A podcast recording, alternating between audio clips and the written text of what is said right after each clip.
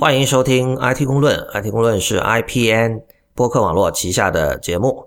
呃，今天我们有一位上次来过的嘉宾罗登，呃，罗登上次跟我录了一期关于这个消费者的这种呃消费者级别的科技设备能不能用来做专业应用的节目哈，呃，是一百一十二期，那期是叫专业是一种重量感。那么录完之后，我跟罗登都觉得有一点意犹未尽，因为一个小时的时间有点短，然后很多。希望能够展开讲的一些话题没有继续吧，所以呃，今天罗登又回到我们直播间，我们准备再来一期。然后刚好在上一期的时候呢，呃，有一位我们的这个同行也是做播客的，叫大狗熊，呃，他给我们发过一期反馈，呃，这期反馈是其实是呃针对上次那个一百一十二期罗登的一些看法提出来的，所以呃，这里我们再读一遍，然后罗登或者。你等会儿可以针对性的呃来回应一下，呃，大狗熊说的是这样的，他说那个听了一百一十二期之后呢，他说我有一个类似的感受，他说上个周周周末我在本地的一家咖啡馆主持了一场叫轻摄影的讲座，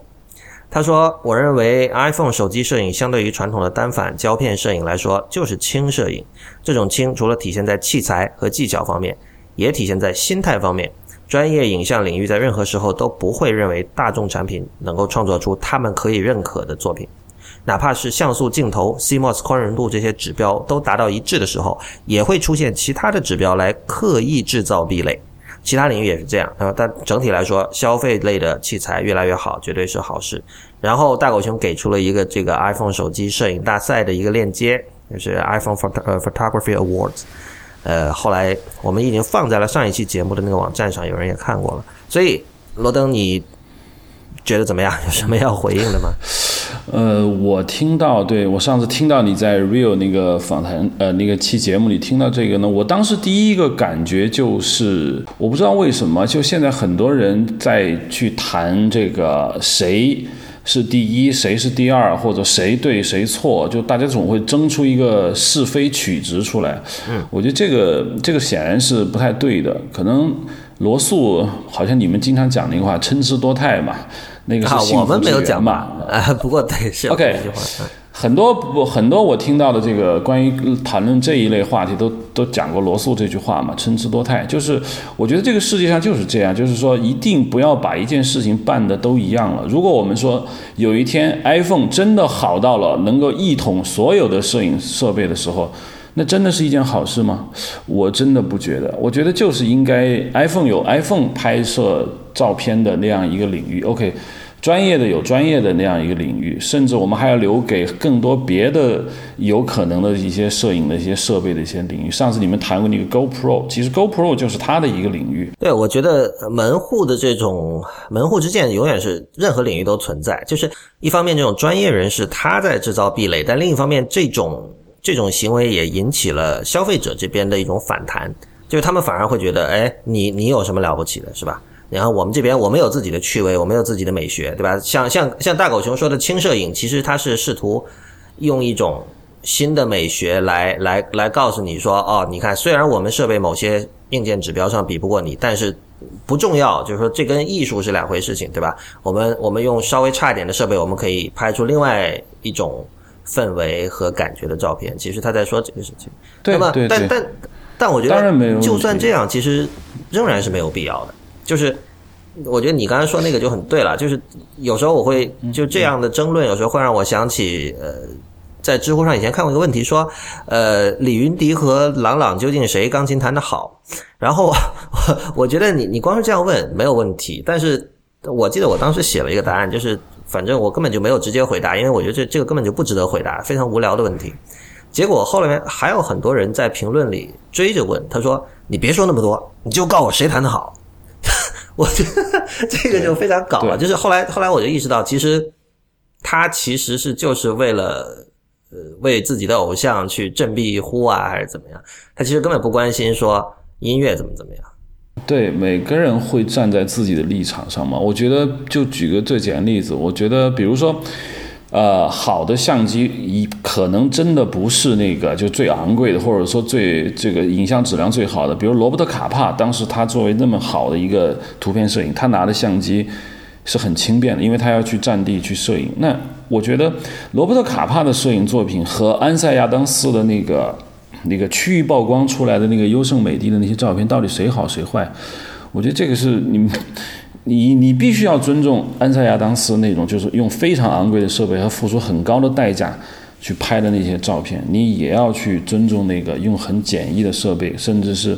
拍的虚焦的那些设备，他也拍出了一些很好的照片。对，换言之，就是我我觉得我更希望讨论就聚焦在作品本身上，而不是说聚焦在试图证明我的这个类别要比另外一个类别在某些方面是优秀的，对吧？那我们今天呃会延续上期的话题哈，但是这个呃我我们其实想讨论一下，就是说。呃，泛用性电脑换换言之，就是我们现在用的电脑，就个人电脑哈，和这种专业计算设备或者说专业设备之间的关系。呃，我自己聊完上期节目之后，我跟那个罗登私下又交流了一下。罗登后来，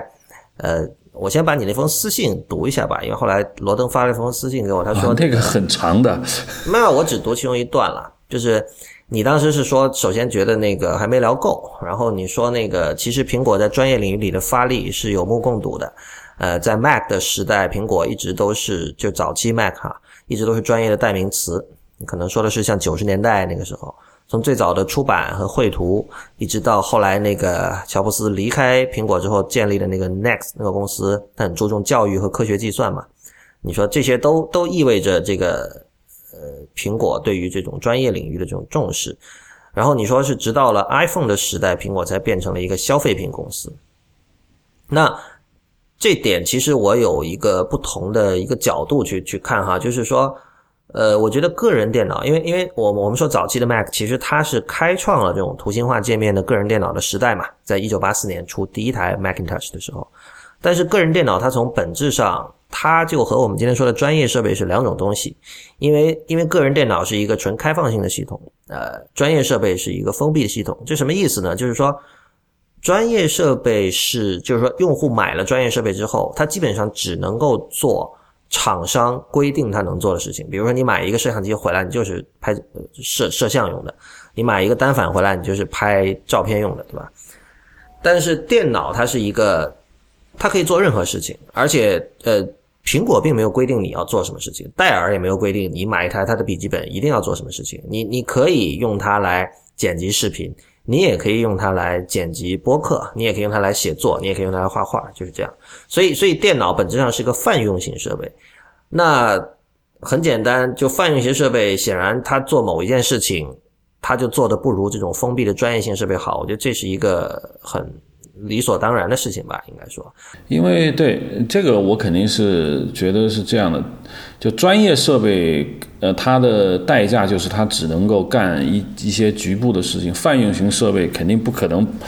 它有那么广泛的用途，它的代价也就是它干一些就是每一个的事情，它干的不如专业设备好。不过刚才你说这些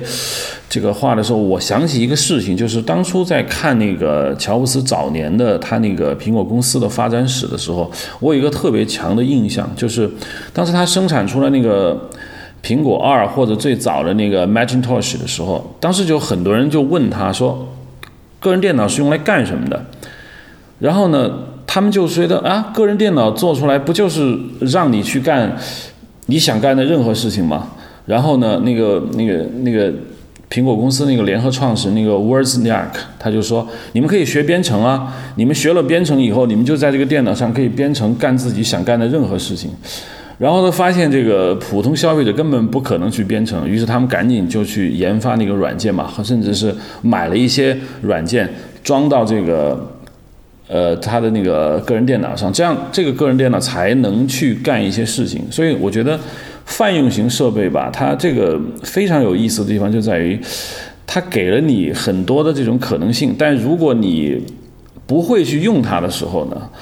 它它跟一块那个废铁是差不多的。你说编程这个事情，其实那那那样的一种尝试，并没有马上就消失。虽然 OK，他们他们我我不管是沃尔斯也好还是谁也好，肯定他都意识到，你说让所就比如说你卖出了十万台、一百万台电脑，你说这一百万个人都去自己编程，他们很快都意识到这显然是天方夜谭。所以你看 Mac 它一开始出来的时候，它就跟第一代 iPhone 出来的时候，上面已经装了很多东西了。他们已经有叫 Mac Write，那就相当于是一个相当于 Word 的软件，还有 Mac Paint，是一个相当于这个呃这个画图板，或者说这个一个超简单版的 Photoshop 这样的软件。而且这两个软件其实是非常划时代的，就是它它它们的地位就相当于 iPhone 上的那种第一批那些软件，因为没有那些软件，大家根本不知道图形界面是什么东西，不知道有菜单、什么文件编辑、什么乱七八糟的，然后你应该怎么去操作这些东西，是吧？就整个的一套这种行为模式都是由那两个软件和第一台 Mac 上的其他软件建立起来的。但是其实。让所有人能够编程，能够学会编程的这样的一种努力一直都有。后来，呃，比如说八十年代末吧，然后他们出了一个叫 HyperCard 那个程序，那个是一个就是具有非常高的历史地位的一个东西，就是基本上现在人们把它视为就是 World Wide Web 之前的 World Wide Web 啊，就是 HyperCard 是吗？是那个超链接卡片那个吗？对对对。就是那那个东西，当时它出来，它打了一个卖点。你现在可以去网上找到一一篇呃一个视频，是 HyperCard 当时的两位开发者接受的一个那个新闻媒体的采访。听现在看起来很搞啊，因为很很古旧，但是你可以听到他们口中讲出的是什么呢？是说你用这个东西，你可以用它来 program。当然，他这里说的编程并不不一定是说要写代码，而是说，比如说，它可能更像现在很多高级 Excel 用户在做的事情。就比如说，你要写一些简单的呃 macro 或者宏，或者你要写一些简单的脚本来让自己的一些东一些平时的工作可以自动化，或者是你可以写一些，就是把一些重复的工作通过编程让机器去做，其实是这个意思。但是我觉得哈，就是其实。早年的个人电脑哈，谈不上什么专业和民用的，那时候全是民用，因为刚出来，对吧？然后还有一点，那时候会去玩电脑的人，基本上没有小白的，对，就是那那那极早，就你现在想一下，比如说零七年就用 iPhone 的人，显然跟比如说 iPhone 四之后才用 iPhone 的人，这不是说歧视谁，但是就是前一种人显然对于数数码和这种电子产品和这种技术的了解会更高嘛，他也。就英文叫 early adopter，他就什么东西出了，他先想先去尝鲜的那种人。那一九八四年玩电脑的人，那是变本加厉的，绝对是这样的一批人。所以那是一个拓荒时代。然后我们知道，整个这种数字桌面出版行业，就是用打印机加 Photoshop 加各种排版软件来来做来排这个杂志啊书啊，这整个行业都是 Mac 催生的。说到这里，有个题外话，就是其实大家一直有一点抱怨说 iPad 究竟。能够怎么样？就很多人是希望 iPad 能够像 Mac 一样，能够催生出一个以前不存在的一个行业，但是现在暂时还没有啊。所以，我我觉得像一九八零年代中期后期那个时候是不会有什么业余玩家的，不会有什么爱好者的，所以那个时候也谈不上说呃专业用户去鄙视谁，你没有什么可鄙视的，因为那个时候确实电脑的那个能力还不行嘛。呃，我我觉得罗登今天既然是请你来，其实你你还是可以先，我们先重点谈一下视频哈。我觉得说到苹果和专业软件，大家一般首先想到的可能就是 Final Cut Pro。我相信这个东西你是很熟的，或许我们可以梳理一下它的历史。其实我记得当初我们买苹果电脑的时候，去那个苹果的经销商，我们要求装的软件唯一的就是 Mac 那个 Final Cut。你说你说当初是什么时候？多少哪年？呃，应该是在就呃九十年代末，两千年，反正两千年初吧，两千零一年左右，那个时候我们那个时候好像出了一个苹果的这个 G 五，就是那个全铝合金外壳的那个那个 G，哦，可能可能比那个更晚。没有出 G 五，零一年还是对 G 三的时代的。对。当时所有人买这个苹果电脑，好像都是冲着 Final Cut Pro 去的。然后那个苹果店里面给你卖电脑，当然不是正规的苹果店了。他们给你卖电脑就会告诉你，OK，我会给你预装那个 Final Cut Pro。然后当时的那个版本好像是六和七这两个版本统治了非常长的一段时间。我觉得 Final Cut 的营销做的真的很好，就是我也是很早很早就听说过这个词了，就是。就它的 mind share 占的很高，就是我在在当年的我，当年我没有听过 Avid 这个词，所以在当年的我的脑子里，Final Cut 就代表着最高级别的顶级剪辑软件。很多人不知道 Avid 的，但是大部分人知道的第一个剪辑软件应该是 Premiere。Premiere 是这样，Premiere 后来你你知道，其实早期的历史是最早版本的 Final Cut 是是 Macromedia 请了那个。最开始做出了 Premiere 的那个原作者来开发的，所以其实先有 Premiere，但后来 Premiere 它它在 Windows 的领域就一直就是那个市场份额很高，但是它的那个 Mac 版后来就荒废了，就没人管了，所以 Mac 这边反而就大家都去用 Final Cut，有这么一层关系吧。对，Premiere 当时我记得在学校的时候，大家都有那个 PC 机，就 Windows 操作系统那个 PC 机，所以当时很多人就用 Premiere。然后呢，就有一些人会说，那 Premiere 太容易崩溃了，确实也是如此。然后就说 OK，我们要用那个 Final Cut Pro，然后就去苹果店去买那个机器。但 Final Cut Pro 呢，呃，我记得。有一个问题啊，就是为什么大家都没不知道 Avid？因为 Avid 都是在专业领域去用的，一般普通人是买不到 Avid。说到这个，说到这个，可能你要介绍一下，因为我我我自己我其实也不知道 Avid 是就是一套软件，是你可以装在电脑上的吗？还是说它是一个软件加硬件的一个整个打包的集合？Avid 是一个公司的名字，它生产很多。跟那个视频编辑的和音频编辑的，包括很多啊，它有很多产品。其中我们所说的 Avid 是指它的 Avid Media Composer 这个软件。这个 Avid Media Composer 是一个剪接软件。然后呢，Avid Media Composer 它还要附带一个我们当时叫做机箱，其实就是它的那个叫。图形音频加速卡，你要买那个 Avi 的那个套系统，你就是要买一个机器。这个机器有可能当时只有苹果机，就是你买一个苹果机，然后它给你装一个 Avid MIDI Composer，然后它会给你一个大概有一个抽屉这么大的一个箱子，那个上面呢就是写的 Avi 的那个叫做 Nitrous，大概就这个东西。这是一个采集音频和视频同时。掌管音频输出输入，然后这个视频剪辑里面呢，包括回放啊、转场啊，像淡出淡入这些视觉视频特效的这个实时运算的，然后还有一个加密的一个小的 USB 盘，你买这一套回来，然后你可以剪了，然后它还。生产一个当时很高级的，就是硬盘阵列，这一整套加起来大概需要四百万人民币。哇，那听起来它的利润率很高啊！因为这套东西说白了，如果你是懂行的话，你应该是可以自己配的吧？你刚才讲那些东西都不是说我没法在市场上单个买到的。硬盘阵列你可以单独买，但是确实当时你，当时那个时代不是现在这个时代，我正好想说这个话题。就是 Avid 它流行的那个时代，数字视频并没有普及，大部分的那个视频是来自于那个磁带。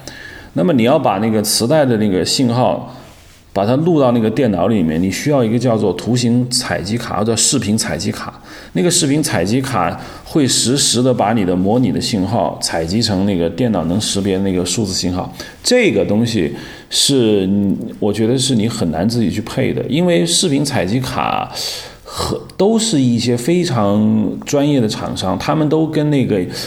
这个剪接软件的厂商，或者是这种呃硬件整体提供商的这些都是有勾结的。就我的视频采集卡适用于哪个剪接系统，这大家都利益上都有分配的。所以你想自己去配，我想问一下，就是视频采集卡是不是也分高端低端？因为我我记得我很清楚的记得，就是在二十一世纪初，可能是两千零三零四年的时候，当时我们经常。当时不知道谁从哪儿搞来一批录像带嘛，就是一些文艺电影什么的。然后我们经常拿这录像带到电脑城去找人帮我们转成 DVD 或者 VCD。当时，所以那个过程里显然是有一个采集卡在中间的。所以什么意思？就是说那个采集卡比你刚才说的是要低端很多的一个东西吗？当然了。OK，所以所以就是说你的意思就是说我要自己组装一套 Avid，我可能只能买到一些很低端的。这个剪辑采集卡是没有办法用作专业。Avid 后来他推了一个低端的一个产品叫 Avid Mojo，就是我估计就是你在电脑城能见到的那种 采集个录像带啊那些东西。OK，实际上你采集的这个，我上次就说过，它那个难易程度不在于你采集来是 DV 啊还是高清啊，关键是你的色彩空间，就你那个每一个像素的亮度和色度的这些压缩。和无压缩这种格式，它是如何被解码，然后录到电脑里面，是这个比较麻烦啊。所以你可能你当时那个比较简单的那种，就是它是很低端的，它可能不贵。对我我印象特别深，因为当时那个从呃这个美美国亚马逊买了一盘录像带嘛，是那个赤史河原红的那个《沙丘之女》。啊，然后因为那那个片子当时盗版就没有出，那要很早。然后当时我如获至宝，然后又觉得我靠，这个平时我家的录像机可能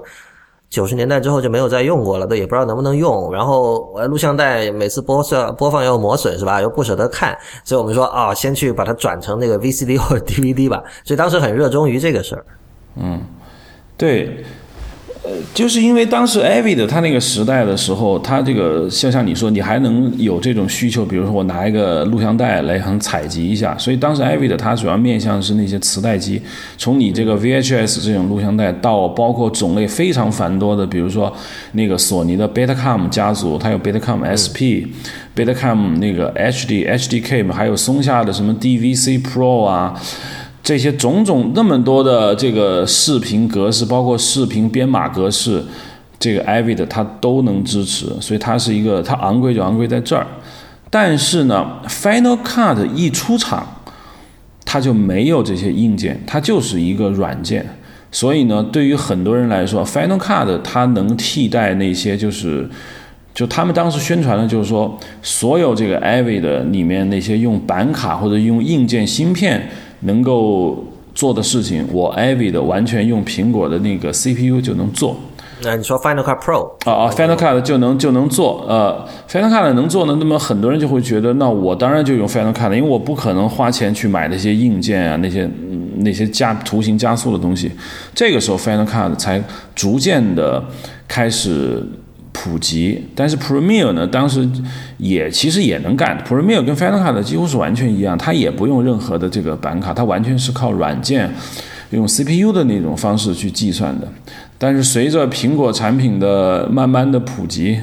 ，Final Cut 就变得逐渐的流行起来。所以，但所以你觉得当时 Final Cut 它的那种，它它宣称那些东西是真的吗？就是还是说在一开始的时候？大家一比，发现你这种一切通过软件来做的事情，和我们用什么板卡，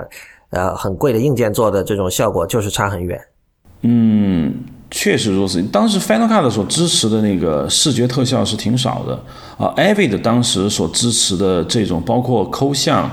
字幕，很多很多种这种图形的这种变化，当时是非常多的，并且它是完全实时的。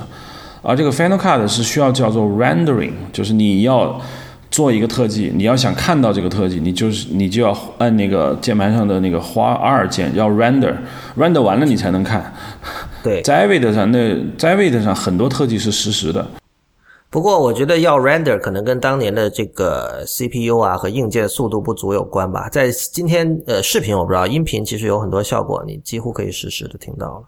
对，现在 Final Cut 它也支持非常多的这样的特效，一并且它基本上也是实时的，这完全依赖于现在它那个计算能力增强了。这由也就是由于这个原因，Avid 其实就变得越来越没有那么重要了，因为它我们看一下数据哈，呃，二零零七年的时候我看到的一个说是那个 Final Cut Pro 在美国的专业剪辑市场占了百分之四十九的这个市场份额，然后 Avid 是百分之二十二。呃，这个可能说的是美国整体的专业剪辑市场。然后零八年我看到有一个叫美国电影剪辑工会，就是 American Cinema Editors Guild，他的统计说，就是因为这个工会有自己的会员嘛，就是他的会员里面是有百分之二十一用 Final Cut Pro，然后其他是用 Avid 以及别的，所以这个挺有意思。就是说，呃，我我相信这个美国电影剪辑工会可能更能代表这种。旧势力就以前就是电影的剪辑师什么的，然后所谓的专业剪辑市场可能包括比如给剪婚礼的那些片子的那些人，对吧？所以他可能在那个里边啊，Final Cut Pro 占的高一点。但是如果回到这种旧势力里边，其实 Final Cut Pro 直到二零零八年还是只占百分之二十一。对，其实在美国电影界用 Avid 还是一个非常普遍的现象。我觉得用 Final Cut 也应该是一个最近几年的。你在那个。Avi 的官方网站上，你就可以看一个列表，就是哪些美国电影是用呃 Avid 剪的。其实我们看到的绝大多数好莱坞的大制作，基本上全是 Avid。Avid 有它的非常强势的东西，比如说它有那个叫我们叫做协作剪接，就是说一个电影它可以同时的让好几个剪接师在一个系统上去剪接不同的段落，然后每一个人都可以看到别人的结果。这个我不知道 Final Cut 能不能做到。这个我觉得跟我们今天节目开头说的一个东西有点有点关系，就是因为软件就是软件派的人是不停的在追赶的嘛，而且就是说，它它背后有一个很强力的推手，就是摩尔定律嘛。现在我觉得到了今天，我们我们都就是已经在过去的十几年里反复的体会到了这个摩尔定律的可怕嘛，对吧？就是硬件不停的在升级、在更新，而且这个速度的这种翻新的这个这个比率是非常非常恐怖的，所以呢。很多东西你现在会觉得纯软件的解决方案就是还是差一点，但是你也别这么快下结论，是吧？你可能过两年发现，哇，它能够这样了，它能够这样了。以前我要花两百万能够做的事情，现在哎，我买一套这个两万块钱的软件就可以做了。所以到那个时候，对吧？而且我你刚才提到说 a v y 网站上列出什么片子是用他们剪的，然后我因为我昨天在。也这个调研的时候，我看了那个 Final Cut Pro 的那个，还不是它的官网，是那个维基百科页，下面也有一个这样的单子，他们也列出了那么几十部吧。然后最早的我看是二零零二年，然后直到最新的可能一二年、一三年也都有。呃，我我看到有一个事实是零三年的那个 Cold Mountain 那部电影，他当年获得了奥斯卡的那个最佳剪辑奖，然后他那个剪辑师是那个 Walter Murch 嘛。那我觉得是不是可以说明这？因为因为 Final Cut Pro 大概是九十年代末开始出现的嘛，然后对，是不是可以说二零零三年的时候它已经相当成熟了？呃，零三年的时候肯定是 Final Cut Pro 它已经开始大规模使用了。因为我觉得这个剪接师这个 Walter Murch 是一个，你知道是一个非常非常传奇的一个一个人，我不知道你对他有没有了解。我没了解，但是就是说，因为我对剪辑师整个的行业没有了解，但是我都听说过这个名字，就可见他肯定啊，这个名字已经不再是剪辑师，他你知道吗？就是你，如果你看过《现代启示录》那个开场。它有那个非常复杂那个混叠嘛，就大概有六十轨声音和几十轨画面这样的混叠，这个创造出这么奇迹般的这样的剪接效果的，就是这个 Walt Much。他是一个就在美国电影界是一个很传奇的一个人物。他虽然是个剪接师，但是他实际上他已经基本上有点像那个呃游戏界那个 Carmack 这样的一个这样一个一个高度了。如果他用 Final Cut Pro。对于 Final Cut 这个阵营来说，绝对是一个非常牛逼的新闻，一定会拿出来会讲。所以我知道，好像 Final Cut 这个，我不知道是他们的这个 marketing 上会会会强会强调这件事情吗？对，我觉得这个再次说明，就是这个用什么工具不重要嘛，或者说门户之见不重要嘛，就是高手的话，他对其实用什么都可以用的很好啊。对，我觉得剪接软件用什么软件其实真的不重要，因因为很多时候我嫌麻烦，我也用 Premiere，Premiere 其实也很好。真对于我来说，用什么剪接软件真不重要。Final Cut，你说它未来会不会一统市场，我也不太清楚，因为现在在我的 Mac 里面就有那个最新的那个 Premiere，叫做 Premiere C，呃，什么忘了 CC 吗？可能是。呃，就是我有时候也用它剪，我也觉得也很好。关键就看，就是 Avid 之所以能够还有这么大的市场份额，其实很大部分原因就是它对于这个剪接行业的这种模式，包括这个剪接行业的各种思维方式，它已经给你定型了。就好像你让我用那个 iMovie 让我去剪，可能 iMovie 是一个非常好的一个剪接软件，可是。它不提供那一整套那个界面，那个那么熟悉的让我那个那些操作，我就很很难用。所以我觉得 Avid 可能是确实它影响了二三十年的一个剪接剪接师的这样的一个思维的模式。他就是愿意用那样一个界面，并不是说它可能有多好。你知道刚才我听你在描述 Avid 整套系统的构成的时候啊，就是我想到的是彭博机。彭博机是什么？就是就是金融界用的那个用来就是看股票的东西，就是他就是那个 Bloomberg 以前就是上一届的纽约市长嘛，Michael Bloomberg，他他本身发家是做这个东西的，就是叫他们叫彭博终端机嘛，就是 Bloomberg Terminal。这如果是听众里有做这种投行啊什么这方面工作的人，应该都很熟，但是。一很多年的时间里，我一直彭博机，我觉得是有光环，是吧？然后很神秘，就不知道是什么东西。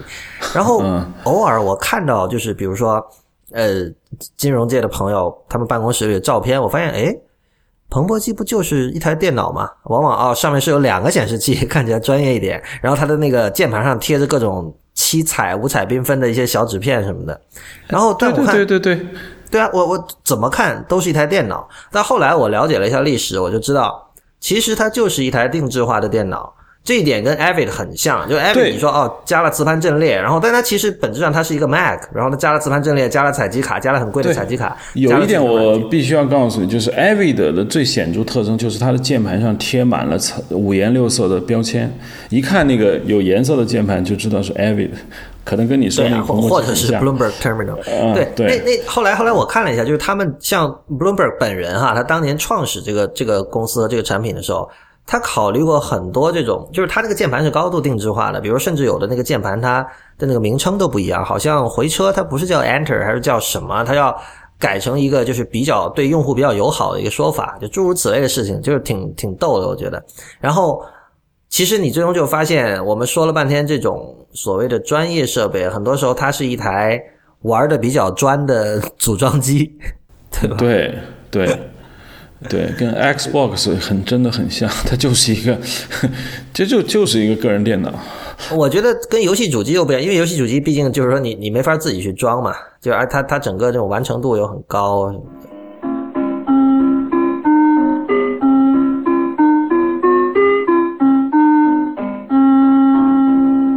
你刚才提到说那个 Final Cut Pro 未来有没有可能一统江山的事情，我想问问你对 Final Cut Pro X。呃，或者应该读 Final Cut Pro Ten 吧的态度，因为当年这个东西出的时候是引起了很大的反弹的嘛。苹果这几年其实做过很多这样的事情，包括像那个最新的后来那个呃 Pages 呃 Keynote 那几个软件也是，大家就说哦，把它给傻瓜化了，就是觉得很不满，很多以前的功能没有了，以前的 Workflow 也没有办法继续了。你你当时怎么看？你是不是也很觉得很讨厌？我我真的是，我其实挺想说一下这个 Final。Car Pro 呃 Ten 吧，呃有我周围有很多人，他们当时因为一时新鲜，他们装了这个这个 Pro Ten，然后他们用大概用了一会儿之后，他们又回到了最经典的 Final Car Pro 那个 Seven 七，就他们觉得受不了那个界面，就他不明白为什么会改成这样一个一个模式，就他现在最大的一个变化，还不是他的傻瓜化操作，是他对于这个素材。对于这个，就比如你要剪个片子，你首先我会给这个项目起个名字，然后呢，我这个项目呢，呃，比如说我要剪一个，比如说罗登的播客啊，我起了个名字放在这儿，然后呢，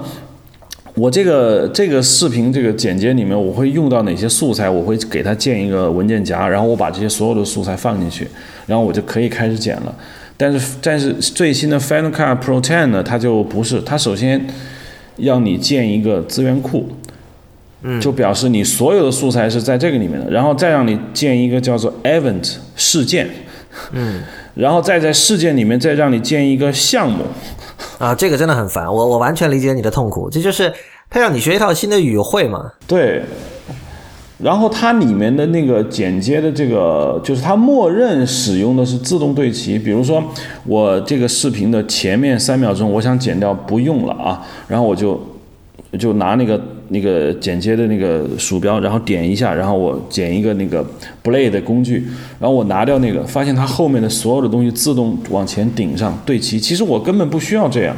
我大部分时间我拿掉它是有理由的，因为我想放别的或者怎么怎么样，可它就是。它就是这样全自动对对齐，所以有时候我会很很烦，所以我就想拿一本书来学一下这个 Final Cut Pro Ten 的它怎么操作。当然呢，就是这个需要学习成本很大，我就觉得这样有必要吗？我已经对那个 Final Cut Pro 那个 Seven 已经非常熟悉了，所以我就说，我还是装回原来那个。原来那个我可以告诉你，就李如一假设你去看那个。Final Cut 七，我觉得你你不会超过五分钟，你会完全掌握那个那个软件的操作。你从完全不会到会，只需要五分钟，真的。我我懂，我我当然知道，就是说已经作为已经习惯了某一个 workflow 和呃这种呃思维方式的这个专业人士，对于这种新的 workflow 的不满哈。但另一方面就是，我我在设设想，就是说，如果你站在苹果的角度看，就是第一就是说。这个软件行业是要不断往前进的，对吧？然后，比如说，我不知道他在这样改写的时候，是不是考虑到，呃，Mac OS Ten 这个系统在未来它这个操作系统本身的代码的一些变化，然后因为你知道，随着你一个软件就是不断的升级，它的代码库越来越庞大之后，你去维护这个代码库的成本也会越来越高。就有很多这种就是十几年的巨无霸，其实是很难很难维护的。这个时候，你去从软件工程师的角度来说，你重写，因为功能其实基本上定义好的，然后你重写一遍，其实对他来说是很爽的。就去比和那个你要去维护原来的代码库相比是要简单很多。对对对，我想打断一下，就是有可能是这个原因，就是它的那个操作系统进步了，可能它的这个剪辑软件也需要进步。但我觉得这个软件最大的革新就是。就是它对数据管理的完全新化的那种思维，我觉得它有点像那个 iPhone。比如说，你记得你 iPhone 上那个照片吗？就照片里面的那个管理啊，它是就你要用过那个 iPhoto，我不知道你应该用过吧？iPhoto 里面用的很少很少。对我对 iPhoto 已经研究的很多了，就发现它对照片的管理已经完全摆脱了以前我们在 Windows 那个那个状态下对照片管理。就是说，首先我会自己知道那个素材在哪里，然后我会是以文件为核心嘛？对，我自己会建一个文件夹，然后我把我觉得相呃相同属性的东西我会自己扔进去，这样我就心里特别有底嘛。但是 iPhoto 完全不是。它根据你的拍摄的地点、拍摄的时间和拍摄的这个所谓的人的脸部的那个叫做 face 嘛，它会自动的给你归类。你是完全不知道你那些照片到底在哪儿，你也完全不知道这些照片的逻辑关系是什么。这一整套的数据管理的这样一个思路被完整的放到了现在这个 Final Cut Pro 10里面。就是我能理解苹果它对于这种。专业领域内的这种软件吧，我知道专业领域内的软件其实还停留了很多当年我不知道啊，可能说的不太准，就是 Windows 那个时代的那种思维的那种方法，就是就我们当时对一个文件的管理的理解就是那样的。那现在它的整个产品像 iPhone 这样的话，它的那个数据文件管理已经完全变了，所以它对这个。专业产品里面的这个数据管理，它也会更新到一个新的一个状态，这一点是我们需要花很大代价的。你你你刚才说的问题，其实就是苹果，它苹果一直是想把这个文件系统这种东西把它隐藏起来嘛。这个在在 iPhone 出来之后就非常非常明显了。呃，但我觉得很有意思，就你刚才说的 iPhoto 的那种状况，其实被抱怨的最多的是 iTunes 嘛。iTunes 对。对吧？很多人就是像包我我其实我自己到现在对于管理呃电脑上的音频和这种图片这些东西，我还是习惯于旧思维，就是以文件为中心，什么东西先去资源管理器或者 Finders 里去找。对对对，我我我很讨厌说，我靠，你要去 iTunes Library，因为说老实话，我觉得 iTunes Library 是给音乐听的，不是很多人用的。就是你当你的曲库大了之后，它会让 iTunes 变得很慢很慢。这这是个很大的问题。对我到现在为止，我没有搞清楚这个 iTunes 里面播客那个管理和那个连接手机之后的关系是什么。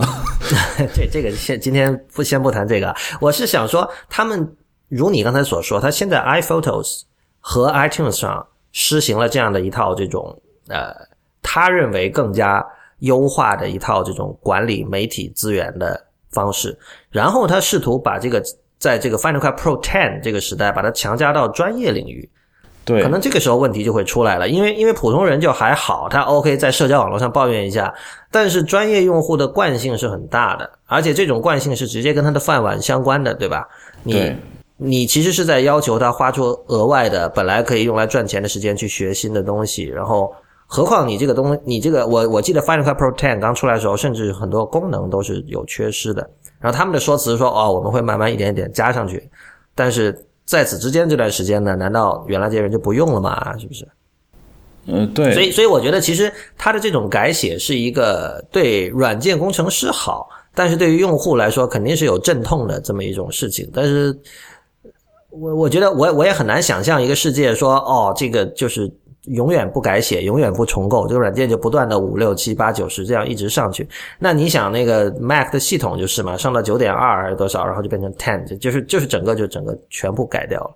总会有这样的时候的。那 Mac OS Ten 刚出的时候也是巨慢，然后老用户就是一直还是坚守这种 Mac OS 九，坚守了很多年的这样的状况。但今天我们回头看的话，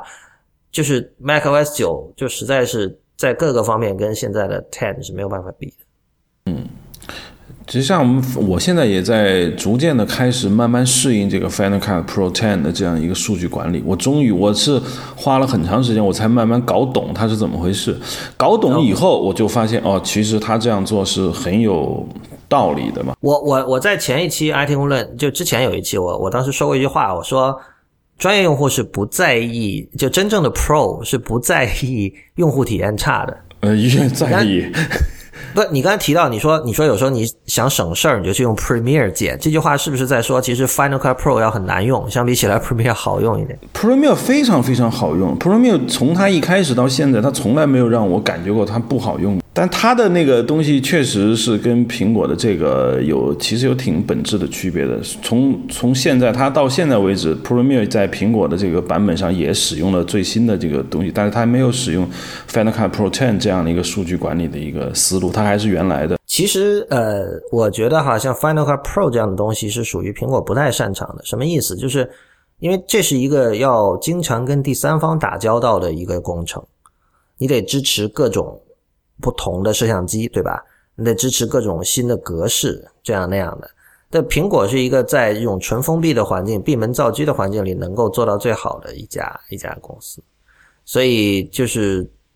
有有时候，我经常想这个问题：为什么就是它哦，些别的软件都这么重视所谓用户体验，但是像 Final Cut Pro 是需要看一本书才能够学会的。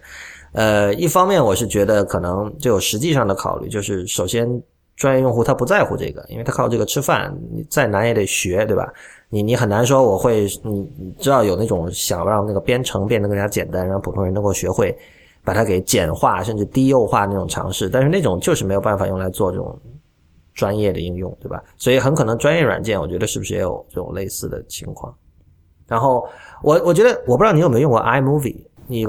呃，我我用过很少的几次 iMovie，但我发现它完全即就是 Windows 那个 Movie Maker 的，好像是苹苹果版一样，它就是一个非常傻瓜的一个东西，我也很难用。最新最新版的你有用过吗？我最新版的用了，我觉得。最最最新版的 iMovie 和 Final Cut Pro 10，它的在 Workflow 上是类似的吗？完全一样，它的那个思路是完全一样，但它只是没有提供那么多的剪接的那些方面的一些功能，但是它思路上是完全一样的，嗯。所以就是说，如果你学了 iMovie，然后哪天你要学 Final Cut Pro，会相对容易。对，相对容易很多。嗯，对。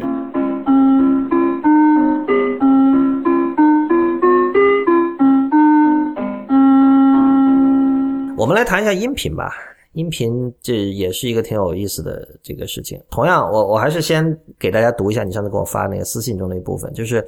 你提到当年用 Pro Tools 的这种感受，你说呃，因为早期的时候可能只有 Mac 版是吗？对，只有 Mac 版。对，然后对你说开机的时候总是有那个苹果开机的那个那一声响声嘛。然后他说你你说这是你从上学时候就开始的一种特有的一种感受。然后录音棚里经常是此起彼伏的苹果开机声。然后你说几乎可以这么说，呃，PC 进入这个领域就是专业应用领域是后来的事。我记得那几年不断有人欢呼说：“哦，什么软件出 PC 版本了？什么软件出 PC 版本？”对，当时我我现在有点忘记具体是说哪个软件出那个 PC 版本了。就是我当时记得，我最早接触的所有的跟就是录音棚有关的所有设备，全部都是苹果的。然后当时苹果还挺容易崩溃的，所以我们每干一个小时，因为你知道录音棚很热，我觉得嗯，李如一你肯定知道录音棚里面的情况嘛，很热嘛，那么多硬盘，那么多机器都放到一起，那个那个机器就过热，过热就死机。死机之后呢，然后大家就说：“好吧，我们重启，出去抽根烟去。”然后我们就走到 走到那个录音棚门口，就听见里面啊，就噔一声，啊，那个苹果机器就开机。当时我记得还是那个 System 七操作系统吧，嗯，啊，然后就就是就只要我去录音棚，那种录音棚的那个味道，然后就是除除了那个味道的那种记忆之外，就是那个苹果的那个开机声，非。非常清楚，Pro Tools 呢是一个我到现在为止我觉得是我见过的最优美的一个软件，真的，就是我，你像我是我做视频，可能我还有点基础，我觉得我还挺灵的。然后有一天，那个我们那个录音师实在忙不开了，说那个罗登，这个声音你自己看看吧，哪些不要的你自己拿了。我说我不会用 Pro Tools，他人也没有说话，他就干别的去了。然后我就开始拿着他的那个鼠标，我就开始在看那个软那个界面，我居然就会用了，用的还行。哎，但是这个很奇怪嘛，因为你如果是用过剪视频剪辑软件的话。其实都是一个时间线嘛，然后你去剪剪切切的，这个我觉得在这一点上不会有太多陌生的东西吧。但是它那个里面音频，它跟视频不一样，它那个多轨音频，你可以选择 mute，可以选择 solo，可以选择那个同步 sync。然后我我这个概念是我在做音频我才发现的，让我觉得很有意思。原来声音是可以多轨的，视频一般来说你。不可能用到多轨，你只有做特技的时候用。但是音频一上来就是几十轨声音放在那，你可以完全通过对每一轨的 solo 还是 mute 和 sync 来选择，然后做出很多种效果。我觉得这个是不一样的。对，这个如果是有用那个 Photoshop 经验的话，其实跟图层有点像了，所以我觉得这种经验可能可以移植过去。但我觉得哈，就确实，嗯，像九十年代末开始。到二十一世纪初，当时有很多人开始渐渐的，呃，就是在这种实验音乐和电脑音乐领域，有很多人开始用一台笔记本作为自己主要的乐器。那个时候，当然基本上就是是百分之百的 Mac 就是这样。呃，确实有如你所说，有很多这种音频软件在早期是没有 Windows 版本的。但是，我我觉得这其实更多是一种呃对传统的一种沿袭吧，就是。因为你，因为因为所谓实验音乐和电脑音乐这样，包括这种呃商业化的这种音乐后期制作，其实都是一个小圈子嘛。那你进到这个圈子里，其实别人用什么你就用什么，对吧？工具上你没有必要去特立独行，要一定要用一个很小众、别人都不用的东西。所以这个行业就本来就是，我觉得可能是跟一开始最早就是苹果从最初到现在都很重视多媒体是有关系的。我一直想举一个例子，就是说，呃，就就拿我们做播客来讲，我昨天在知乎答了一个问题嘛，就有人问说，这个做播客需要什么软件和硬件？就如果你有一台 Mac 或者说 iOS 设备的话，嗯，基本已经齐了，就是你不需要再买别的东西了。就是首先一点是这个 Mac 和 iOS 设备的这个内建的麦克风的效果非常的好，嗯。我们 IPN 网络下面有一档节目的其中一个人，他现在是用这个带 Retina 屏幕的 Mac Pro，是就是最近才买的一台设备录的。就是他每次把他的那个声音发给我，我都非常惊讶。就是首先它的消噪功能，因为 Mac 和 iOS 设备上好像都是有有一个专门的麦克风用来做这个 noise canceling 的，但是在之前的这个 Mac 和 iOS 上面就。它有一定的效果，但是没有最新的那台那么好。就是那个人发给我的音轨，基本是不用在软件里后期再做降噪处理的。这个我我非常非常震惊，而且当然录音的品质也很好。然后我是觉得，就是除非你愿意花比如两千块钱以上去买麦克风，不然你就直接用它自带的麦克风就是最好的。然后剪辑的话，你知道 Mac 它会自带那个 GarageBand 嘛，那也不用钱的。然后就这一切东西它都帮你搞好了，就是甚至在那个。旧版本的 GarageBand 里，它有一个功能，就是说你可以选说我要录播客。就一开始他会他问你，就是你打开 GarageBand，他问你你要干嘛？你是录歌，还是说你是要要剪东西，还是要什么？然后其中有一个选项就是播客。这个这个选项在最新版的 GarageBand 已经没有了，但是至少我们知道，曾几何时，呃，苹果对播客是非常重视，甚至它是为了把整个播客的制作流程给傻瓜化，给或者不说傻瓜化，把它这个更加。做的更加的顺畅，让一个人打开 GarageBand 就可以完成整个事情。我我我觉得这里有一点哈，就是我们一开始说个人电脑是泛用型设备，但是个人电脑还有一点就是它是一个有政治意味的一种东西，就是因为我们知道在个人电脑出现之前的电脑是比如说小型机、大型机那些东西，首先它很贵，而且它体积也非常大，就不是个人，就不是不是 personal 的。我我觉得我们把 personal computer 翻译成个人电脑，这固然没错哈，但是你知道英文 personal 还有一层含义，就是说它是私人的，对吧？它不是公共的，它是私人的，而且它旧的电脑其实象征着公权力，象征着建制，就是但是个人电脑其实是把一种这种巨大的权利把它放到了你家的这个桌面上，所以这这里是有一层就是叫我们叫赋权嘛，empowerment 是有政治意味的。那么这一点就是你知道，一般来说我们会说苹果的东西会比较贵，但是其实它一直是希望用一个大家能够买得起，虽然稍微贵一点，就这贵贵不贵看你跟什么比了，对吧？你刚才也说了，如果跟 a v y 比，那它当然是很它的解决方案是很便宜的。但是如果你跟比如说你跟其他的电脑比，因为其他电脑它本身没有这样的一种追求，就比如把多媒体要做到很好，是吧？所以你跟那些东西比肯定是贵的。但是它，我觉得苹果它的一个，如果你说它真有什么 vision，它的 vision 之一就是让呃民间的人可以用他们付得起的价格买到尽量接近于专业水平的多媒体的这种制作和回放能力。我觉得这一点是是我很欣赏这家公司的一个地方。呃，你对这让我想起了索尼公司，就是当时。盛田昭夫和那个景深大这两个创始人当时说过好像同样的话，他们要他们要用他们的这个努力让普通人能听到或者是能看到高品质的这样的一个一个声音或者是画面，所以其实索尼跟苹果我觉得是挺像的。如果我刚才一直在想。你说苹果产品对多媒体非常的重视，我在想戴尔为什么不重视呢？或者惠普为什么不重视呢？后来我终于找到了一家公司，就是索尼，它的它也是从从根儿上，从可能从基因上，它就对这种多媒体啊是很重视的，所以它的产品总是那么好。当然，我不知道它的 Vio 笔记本好像。不知道在这方面能做的怎么样？我我觉得索尼它是在它做消费用来消费内容的产品，它一直是有很多这种划时代的东西，像什么 Walkman 就不用说了。嗯，当年的那个 MD 我觉得也是很有意思的。我我后来后来 MD 在商业上失败了，我还挺遗憾的。我觉得 MD 是个挺好的东西。